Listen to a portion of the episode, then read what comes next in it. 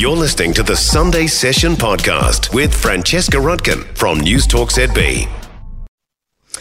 So, here on the Sunday session, we like to give you bits of information just to, you know, help you solve all those little things that you might think about during the day. And Nanogirl Dr. Michelle Dickinson has a study for us today, which is very insightful and enlightening.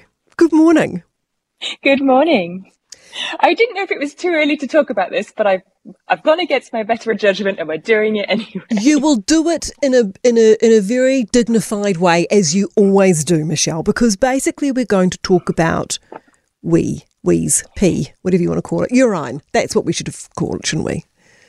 We're definitely talking urine. And, you know, we've all done it. We've all looked at urine probably since we were potty trained when you turned around in the potty and you looked down and you saw this yellow liquid and everybody celebrated you and gave you candy. Um, and you probably, if you're like me, have never thought, I wonder why it's yellow.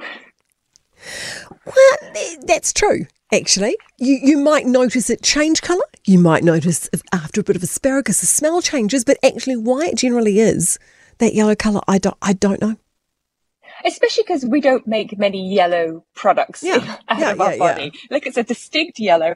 And I found this fascinating because it's taken us to 2024 to find out why and how our urine is yellow. And so this is published in the journal Nature Microbiology.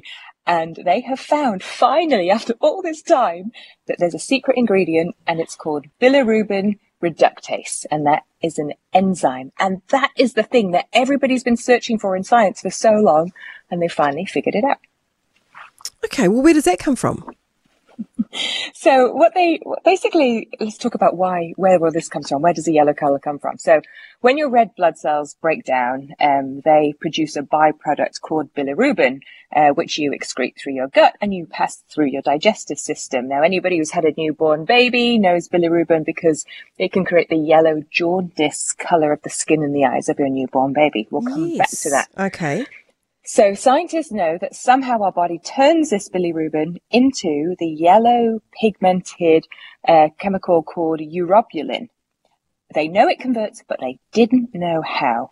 And they knew it was something to do with our gut microbiome. Basically, the bacteria in our gut, they knew one of those bacteria was probably responsible, but they just couldn't figure out which.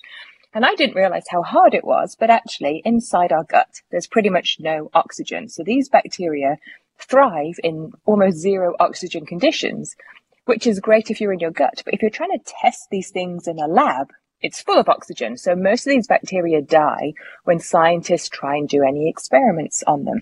So they haven't really been able to prove which one of these bacteria it was. And so this group of scientists went, do you know what? Stuff this. We're going to use computers. And so they actually took the processing power of computers and used genome sequencing instead, a very different way of solving the problem. And they were easily able to find with a whole bunch of modeling that actually uh, there were a few gut microbes that encode this enzyme, bilirubin reductase, which then converts the bilirubin into urobilin, which is the yellow stuff. And so finally, although we had a guess that it was microbiome related, finally they've been able to prove, yes, this is how it happens.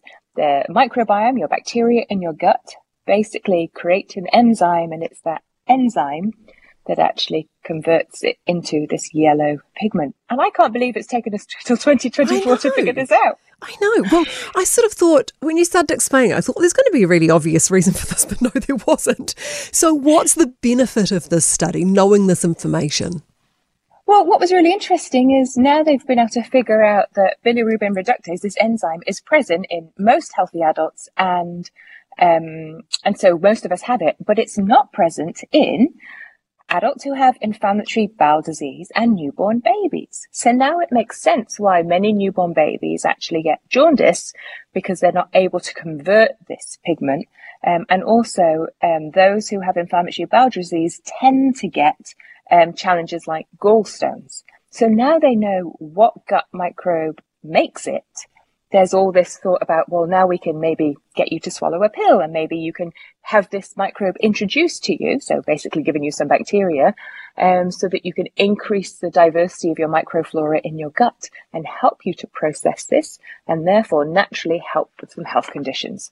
So great ending to a bit of a weird story. And I didn't think it would take till 2024 to figure out why your wee was yellow. As always, thank you so much, Michelle. We'll catch up next week. For more from the Sunday session with Francesca Rudkin, listen live to News Talk ZB from 9 a.m. Sunday or follow the podcast on iHeartRadio.